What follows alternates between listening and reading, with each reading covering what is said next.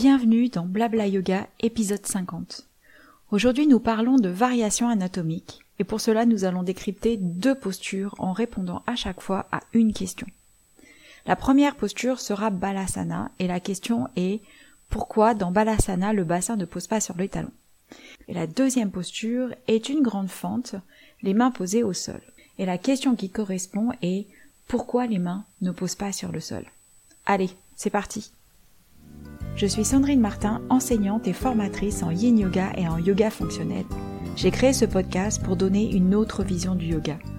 Un yoga où chacun peut trouver sa place, que l'on soit raide ou flexible, petit ou grand, fin ou rond, quel que soit son âge.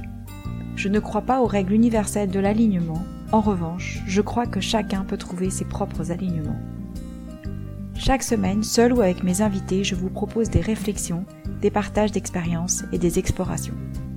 L'intention de ce podcast est de vous offrir la liberté de pratiquer un yoga qui vous ressemble et qui vous fait vibrer.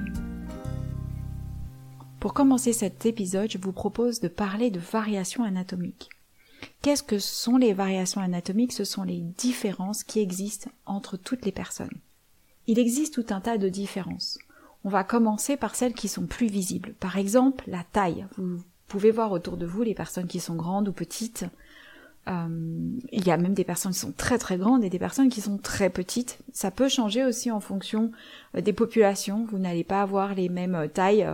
Euh, par exemple en Asie, où la taille moyenne n'est pas la même que la taille moyenne américaine. Déjà, ça peut changer quelque chose et ça se voit vraiment de l'extérieur. En autre différence visible de l'extérieur, c'est la couleur, la couleur des yeux, la couleur des cheveux, la couleur de la peau. Et c'est encore une fois une variation qui est visible et que tout le monde peut constater.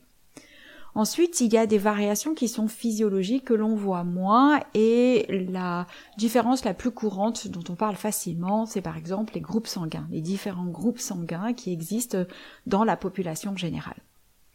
Et ensuite, il y a des variations qui vont être euh, morphologique que l'on connaît notamment quand on passe d'une euh, chaîne de magasins à une autre chaîne de magasins et que l'on se rend compte que l'on ne porte pas du tout les vêtements de la même manière et qu'elles ne euh, correspondent pas à toutes les morphologies parce qu'il y a des personnes qui vont être fines, des personnes qui vont être plus enrobées, les tailles de cuisses, les tailles de mollets, les tailles de bras ne seront pas pareilles d'une marque à l'autre. Et la dernière, variation est beaucoup plus cachée puisqu'elle est anatomique, elle va plus correspondre à tout ce qui va être osseux euh, et sur la structure. Donc on va ici parler de plusieurs choses dans cet épisode, c'est de parler de variations morphologiques et de variations anatomiques et c'est ce qui va nous permettre de décrypter ces deux postures. Avant de décrypter ces postures, je vous propose de parler d'une notion, la notion de tension et de compression. Cette notion permet de comprendre ce qui se passe à l'intérieur.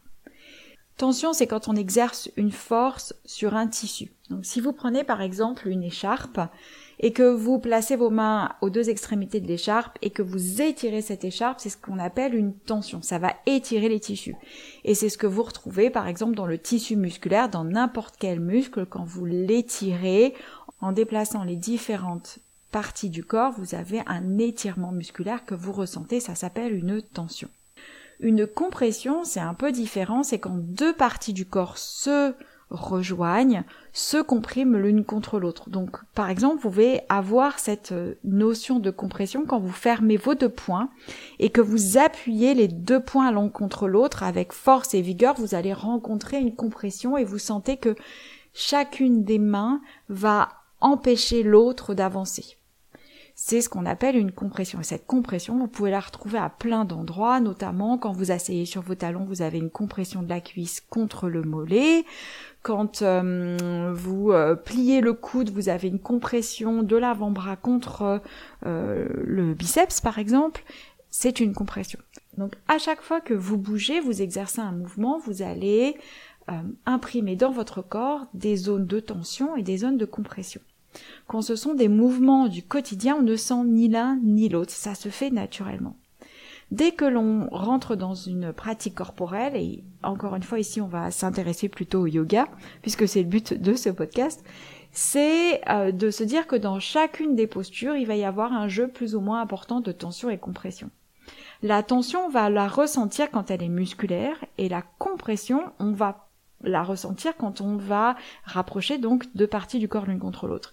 Cette compression peut être très légère, à peine ressentie, ou elle peut être très présente et certaines personnes vont par exemple décrire dans une posture où on va ramener les genoux vers la poitrine, ils vont décrire une impression de, de, pincement euh, au niveau du pli de laine ou en profondeur dans l'articulation de la hanche. Ici, c'est une compression.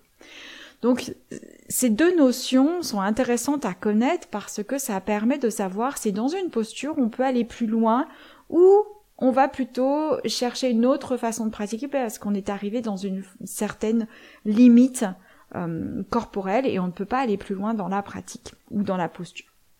Donc par exemple, prenons Paschimottanasana, c'est la position assise sur le sol, les jambes sont tendues et le buste est basculé vers l'avant que vous ayez un dos plat ou un dos rond, je ne rentre pas du tout dans cette euh, discussion-là. C'est vraiment le fait de faire une pince. Et cette pince, on pourrait la faire debout, on pourrait la faire aussi euh, euh, en arrière, comme dans la charrue. C'est une posture de pince.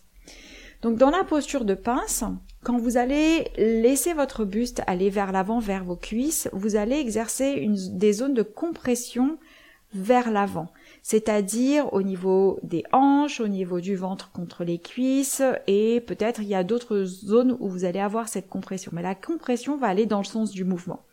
Je prends exprès Paschimottanasana ou les pinces parce que c'est assez facile de se représenter la posture en écoutant. Donc quand on prend cette, cette fermeture, cette pince, on rapproche le buste des jambes. Donc la compression, elle va se faire dans le sens du mouvement, là où on rapproche. Et la tension va s'exercer là où les tissus musculaires vont s'étirer. Donc par exemple, toujours dans cette pince, dans Paschimottanasana, la tension va se sentir essentiellement au niveau des ischio-jambiers, mais ensuite on peut la sentir au niveau des mollets et encore le long de la colonne vertébrale. Ce sont trois zones que l'on ressent de manière générale, de manière plus ou moins intense. Et donc la tension se ressent dans la partie opposée du mouvement. Donc si je reprends cette idée de pince, dans la pince on rapproche le buste des cuisses, donc la compression va la sentir à l'avant et la tension va la sentir à l'arrière du corps. Donc voilà pour tension et compression.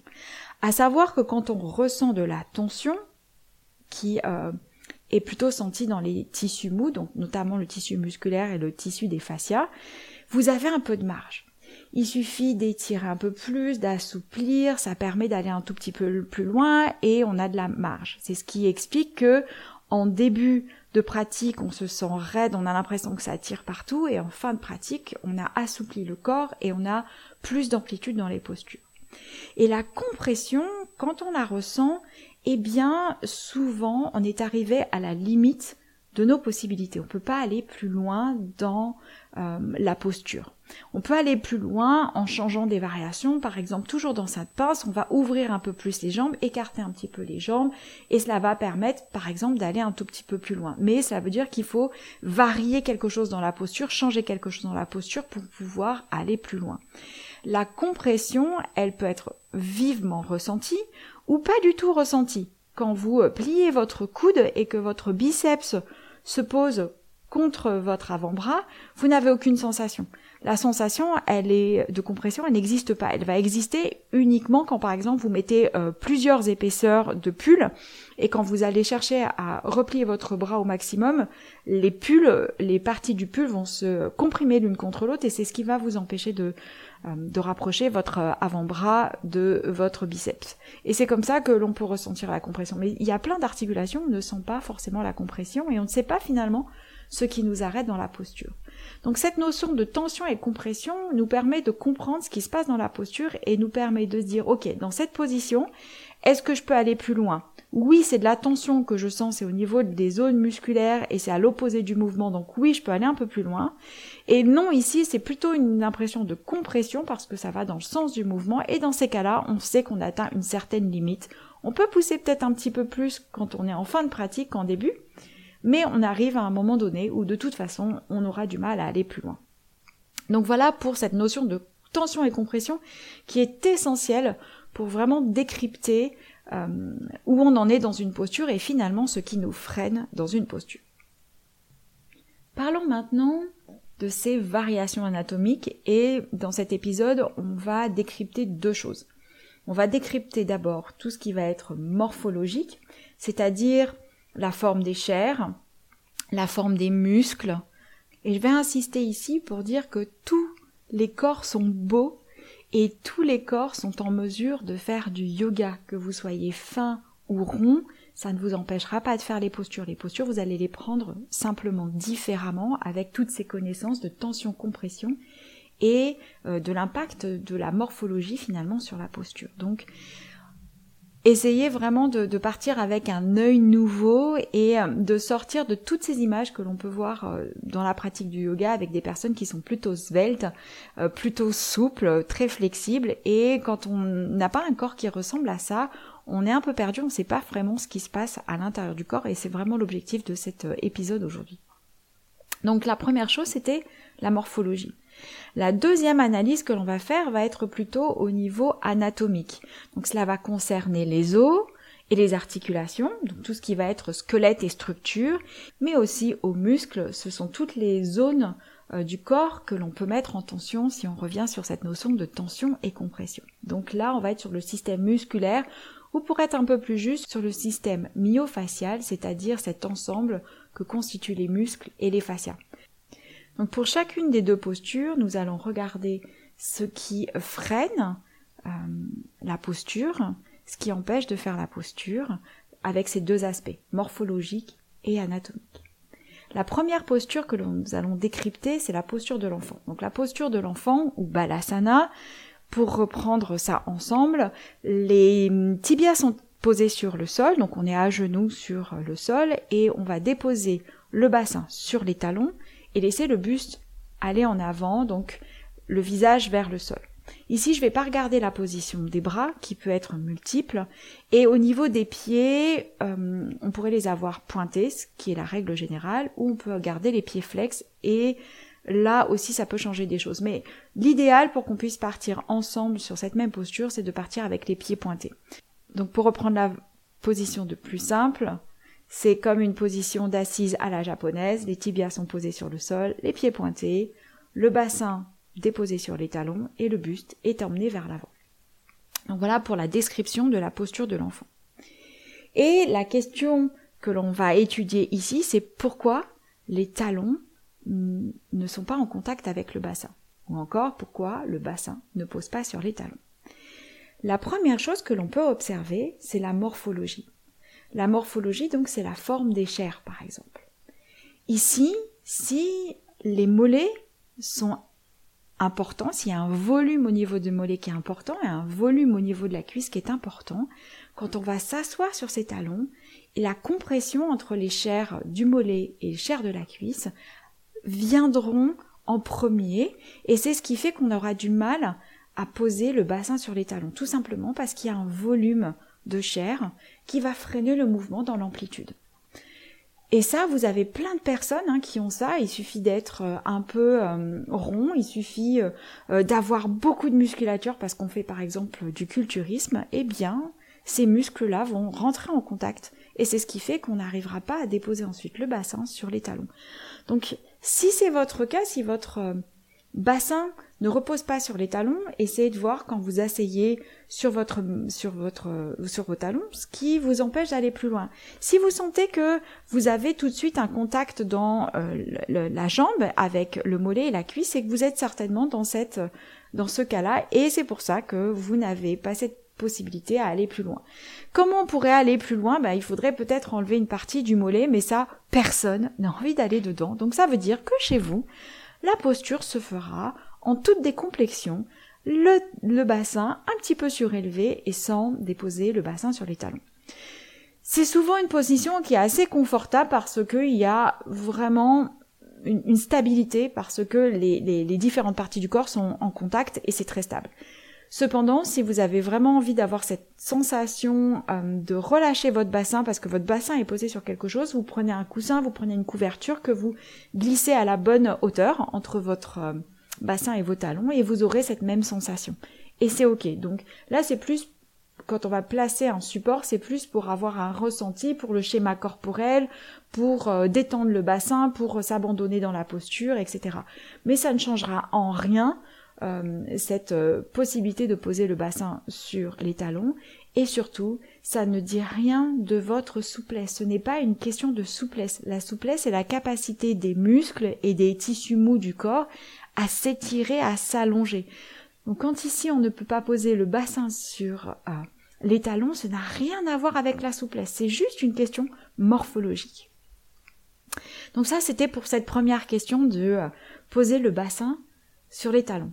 Mais si on continue à décrypter cette posture, eh bien, on va regarder maintenant la partie euh, haute du corps, la façon dont le buste repose sur les cuisses.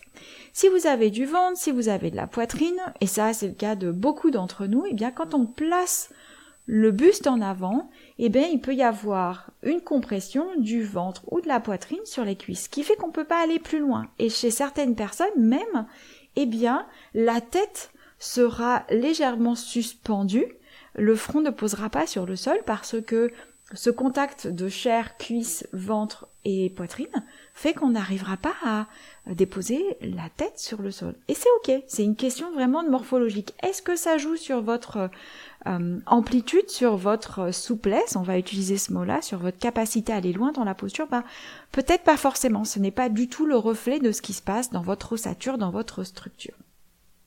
Donc voilà les deux freins morphologiques de... Euh, de cette posture balasana avec euh, la compression au niveau du mollet et des cuisses ou la compression du haut du buste, donc ventre ou poitrine contre les cuisses.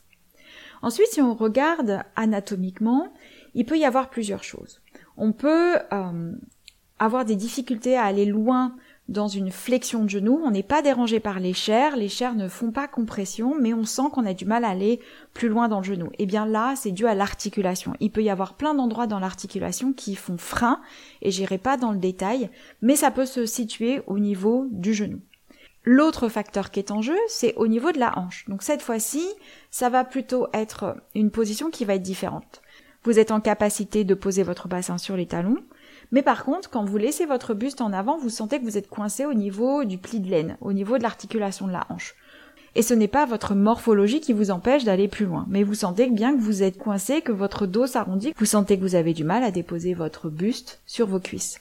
Eh bien ici, c'est plutôt une histoire d'articulation parce que dans vos articulations, au niveau de votre structure osseuse même, il y a un manque d'amplitude. Et ce manque d'amplitude ne pourra peut-être pas évoluer. Il pourra évoluer si vous êtes en début de pratique, ça fait un an, deux ans que vous pratiquez, il y aura peut-être un peu d'assouplissement qui peut être fait. Mais si vous pratiquez depuis longtemps et que vous avez euh, ce défi-là depuis longtemps en plus, il y a de fortes chances que ce soit vos os qui sont formés de cette manière-là et qui fait que vous avez peu d'amplitude. Et dès que vous allez avoir des grandes flexions de hanches, c'est-à-dire que dès que vous allez vous mettre dans des postures où vous rapprochez le genou euh, du buste, eh bien vous allez sentir que vous êtes coincé. Donc c'est vraiment d'observer finalement est-ce que c'est dans toutes les postures que vous avez l'impression d'être coincé ou c'est essentiellement dans cette position-là? Et là encore une fois, quand c'est de la compression, ben c'est notre structure qui est faite comme ça, comme vous êtes grand ou quand vous êtes petit. Il y a des corps qui ont beaucoup d'amplitude dans les articulations et des corps qui ont peu d'amplitude dans les articulations. Et c'est quelque chose à honorer parce que ça vous permet aussi de protéger votre structure et de faire attention à vos os et vos articulations, pouvoir vivre bien dans votre corps le plus longtemps possible. Parce que c'est ça l'objectif, c'est de vivre dans son corps avec ses articulations aussi bien que possible le plus longtemps possible.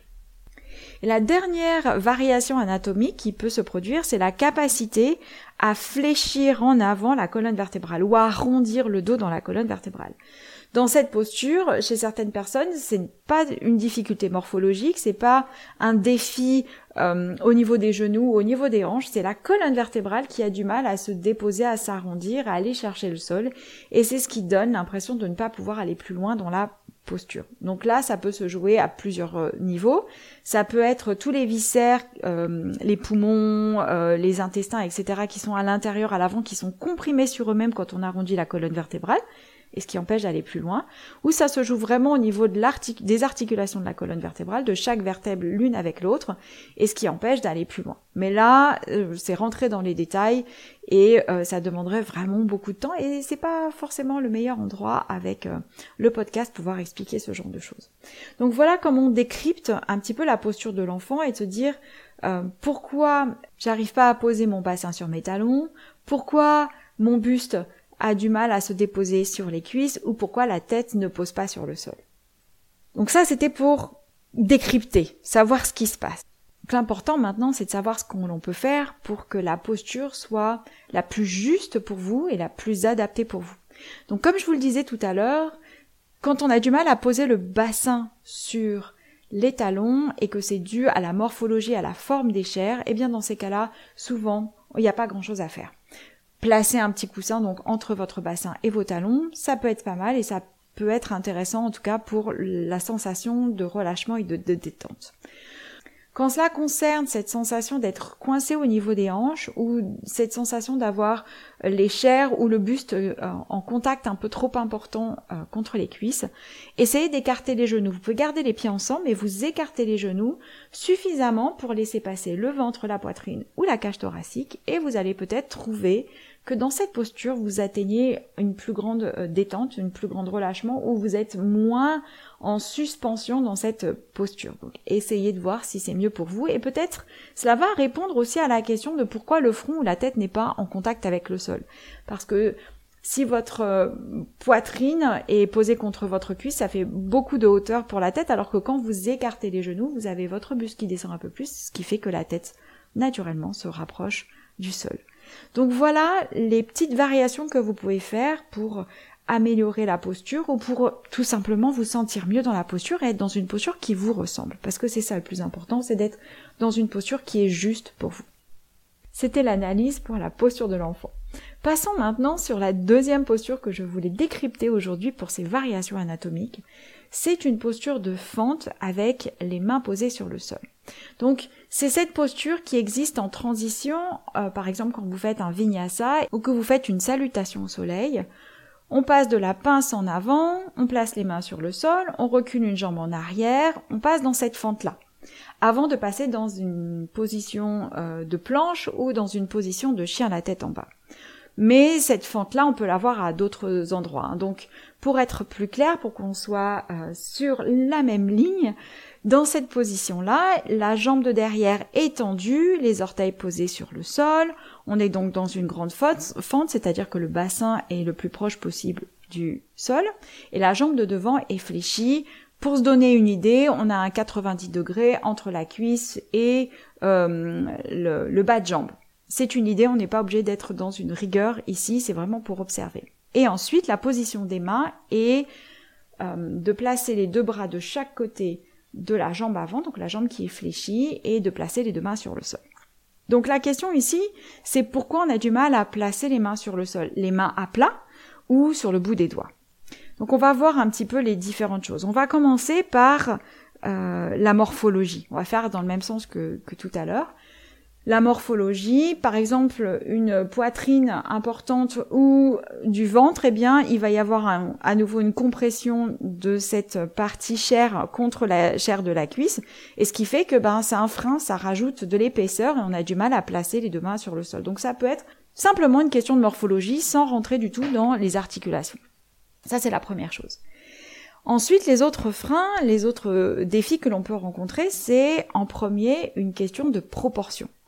Si vous avez un tibia, donc je dis tibia, mais c'est plutôt tibia plus cheville, plus long que la longueur de vos bras, donc dans le bras il y a les os de l'humérus plus les os de l'avant-bras, et un petit peu aussi euh, toute l'articulation du poignet. Donc si votre bras dans son ensemble est plus court que l'ensemble tibia-mollet, cheville, eh bien déposer les mains sur le sol, ça va être un peu compliqué parce que c'est une, juste une question de proportion. Si vous aviez les bras plus, longs, vous pourriez poser très facilement les mains sur le sol. Donc par exemple dans mon corps, j'ai des bras qui sont un peu plus courts et je suis toujours sur le bout des doigts pour pouvoir m'installer dans cette position-là.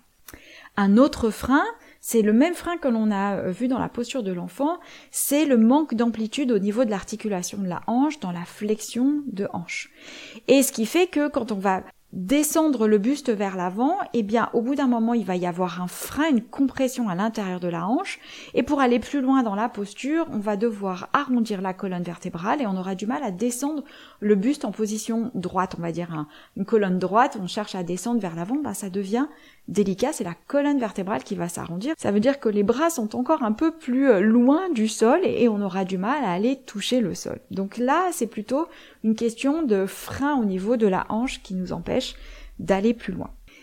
Il peut y avoir un dernier frein et là c'est plutôt une question de jambe arrière et c'est plutôt une question de tension parce que c'est le dessus de la cuisse ou le pli de laine qui vont tirer vraiment de manière importante. On va sentir que l'étirement au niveau de ces muscles là est vraiment important et on aura du mal à descendre les bras plus loin parce que sinon on, sent qu'on peut euh, se faire mal sur le dessus de la cuisse euh, de la jambe arrière. Donc là on est plutôt sur une question de tension et ce qui fait que le bassin aura du mal à descendre. Donc voilà pour ces, euh, ces quatre euh, défis que l'on peut rencontrer, donc morphologique de la hum, poitrine ou du ventre contre la cuisse, une question de proportion de rapport entre la longueur des bras et la longueur du euh, couple tibia-cheville, une question d'amplitude dans la flexion de hanche, et ensuite, sur la jambe arrière, une question de tension au niveau du quadriceps ou des fléchisseurs de hanche. Donc comme tout à l'heure, l'idée c'est qu'est-ce qu'on peut faire comme variation pour être à l'aise dans la position? Parce que si effectivement on veut partir de cette grande fente pour aller s'installer dans un chien la tête en bas, eh bien on aura du mal par exemple à décoller sa jambe, à la faire glisser en arrière ou encore on se retrouve en équilibre sur le bout des doigts, donc il suffit d'avoir mal au, doigt ou d'avoir des poignets fragiles, on aura du mal à se sentir en sécurité pour pouvoir passer la jambe en arrière. Donc qu'est-ce qu'on fait?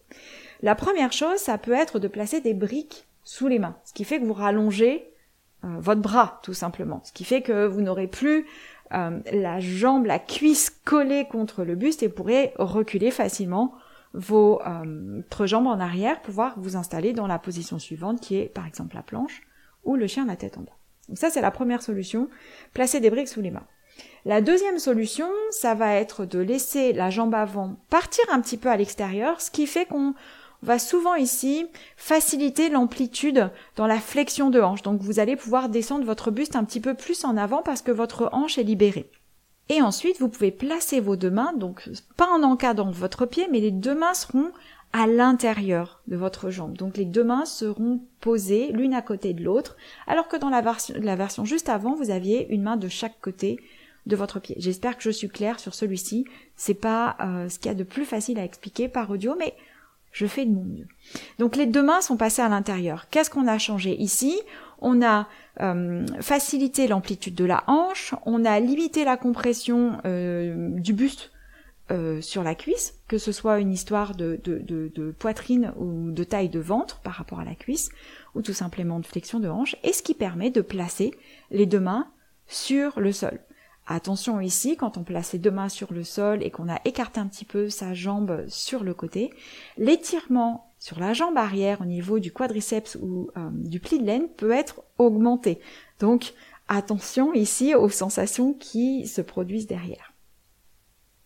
Et la dernière chose que l'on peut changer, c'est la jambe arrière. Si vous fléchissez un petit peu votre genou, vous aurez moins d'étirement sur le euh, pli de laine ou sur le quadriceps et ça peut être parfois plus simple, plus confortable ou tout simplement plus stable pour passer à la posture suivante pour rester dans cette posture. Donc voilà les trois ajustements que vous pouvez faire. Les mains posées sur des briques, ouvrir la jambe avant légèrement sur le côté ou fléchir un tout petit peu le genou arrière. Donc voilà pour l'analyse de ces deux postures en regardant les variations anatomiques, donc les variations morphologiques et les variations au niveau de l'ossature des structures osseuses dans ces deux postures. Et dans toutes les postures, ça va être le cas parce que on est tous faits différemment, on a des structures qui sont franchement ou légèrement différentes et c'est pour ça que vous allez devoir adapter la posture à votre corps en utilisant des supports ou en changeant un petit peu le positionnement de votre corps dans l'espace. En conclusion de cet euh, épisode, c'est de dire qu'il n'y a pas une seule posture pour tout le monde. Et la même posture, le même ajustement pour tout le monde. Et il n'existe pas de posture parfaite.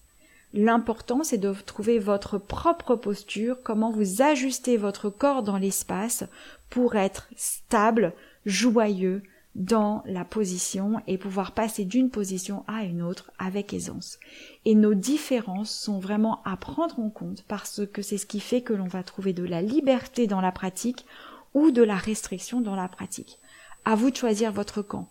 Vous répondez à des consignes bien spécifiques, bien précises qui ne vous permettent pas la liberté ou vous vous offrez la liberté de changer la, la position de votre corps dans l'espace pour être mieux dans la posture et dans la pratique.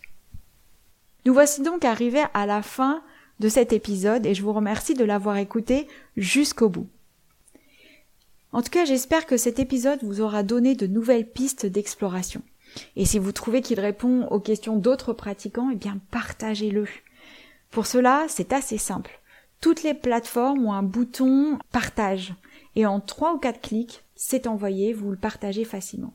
Vous pouvez aussi, sur votre plateforme d'écoute, laisser un commentaire ou une note pour que ce podcast soit euh, visible et écouté par de plus en plus de personnes.